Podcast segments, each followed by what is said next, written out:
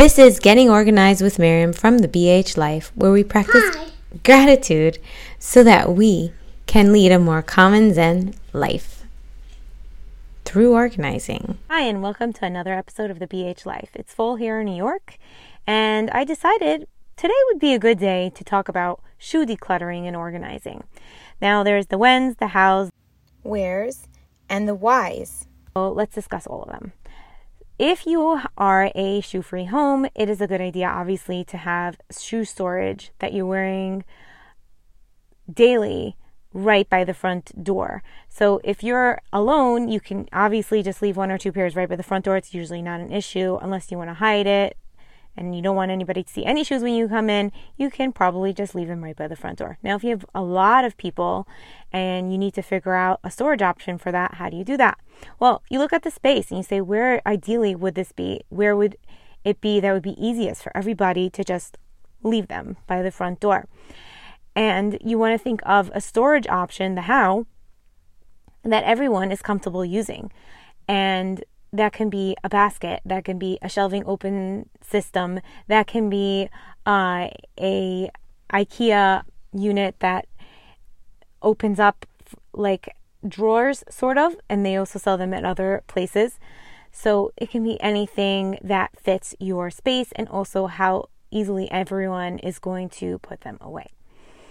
Now, the question is when do you actually start to swap out your shoes or when do you declutter your shoes?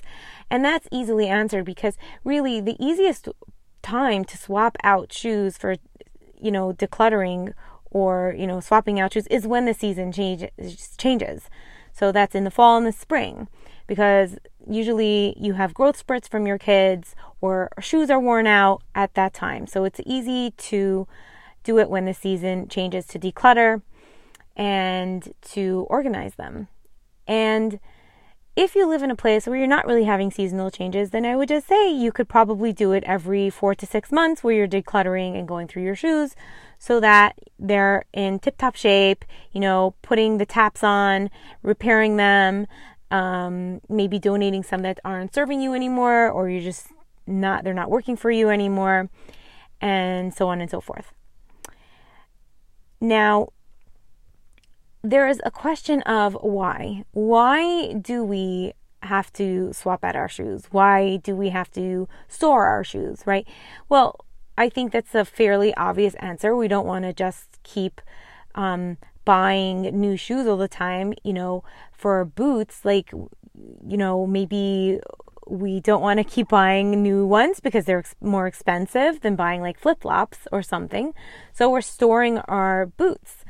And if we have children that are um, growing and we need to keep backup pairs of sneakers or, you know, growing into the next size or we are keeping some from somebody else that they, they gave to us, um, you know, we want to store those because it's, it's money on the table. And so that's why, like, we want to keep those.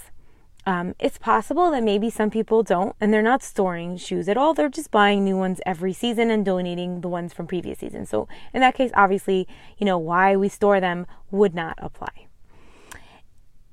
Now, how can we store shoes? So, there's so many different ways of storing shoes. And again, it really goes according to your space. If you're keeping shoes for your children um, so that they're growing into something, um, or you know you need to have several pairs because it's easier to keep some uh, right on hand instead of running to the store. The best place to keep them is really where they keep their clothing.